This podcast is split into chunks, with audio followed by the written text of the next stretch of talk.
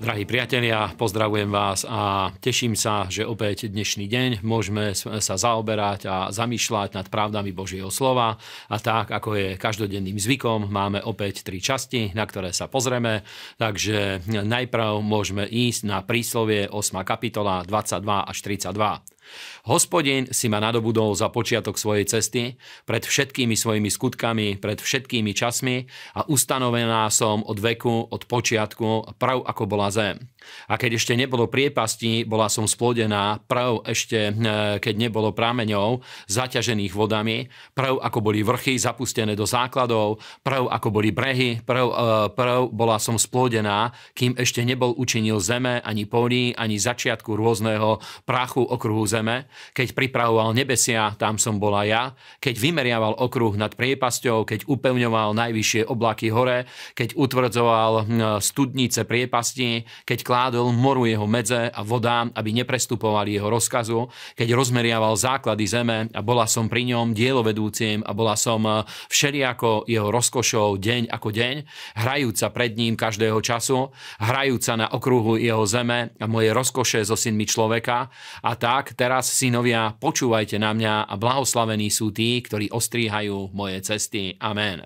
Toto je jedna veľmi silná pasáž z Božieho slova a vieme, že kniha prísloví zaoberá sa poznaním múdrosti, aspoň tých eh, prvých 10, eh, 9 kapitol. A potom sú veci, ktoré sa týkajú bláznostva, múdrosti, spravodlivosti, bezbožnosti.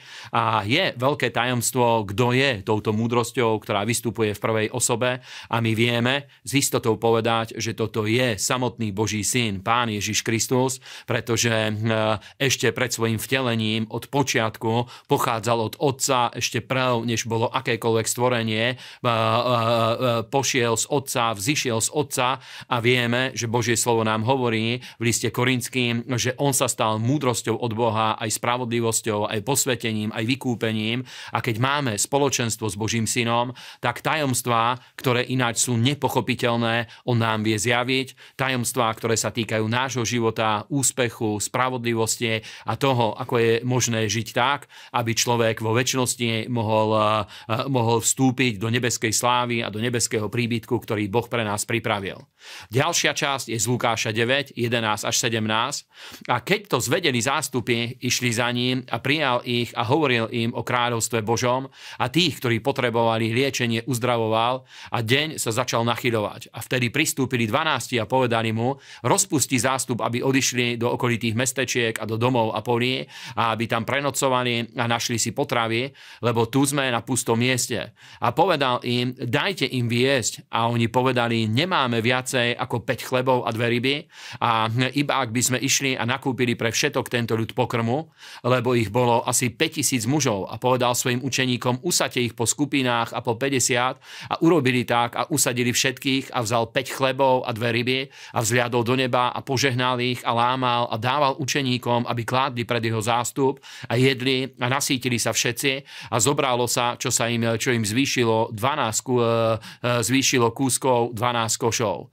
A toto je veľmi dobrý príbeh, ktorý potvrdzuje to, že Boží syn bol pri stvorení všetkých vecí, pretože aj tento zázrak rozmnoženia potvrdzuje to, že Boží syn má všetku stvoriteľskú moc a silu vo svojej ruke a pre nás je to obrovské povzbudenie a nádej, že v každej našej životnej situácii vie sa o nás postarať, vie nás vyslobodiť, vie nás zaopatrieť. A tiež e, je zaujímavé, že pán Ježiš povedal svojim učeníkom najprv, aby oni nasítili zástup a preto môžeme vedieť, že skutočne mohli to urobiť, pretože Boh nedáva prázdne príkazy alebo také príkazy na nás, ktoré by sme nevedeli naplniť.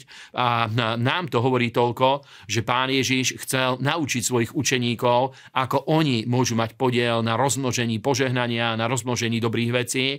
A mňa veľmi veľmi fascinuje, že Ježíš zobral to, čo mal v rukách a začal na to hovoriť požehnanie a keď, hovoril, e, a keď to začal žehnať, vtedy sa dala do pohybu tá zázraky konajúca moc a nastalo veľké rozmnoženie a priatelia, aj dnešný deň oplatí sa, aby sme žehnali svoje životy, aby sme žehnali zdroje našich príjmov, aby sme žehnali službu, cirkev, rodiny a tak ďalej.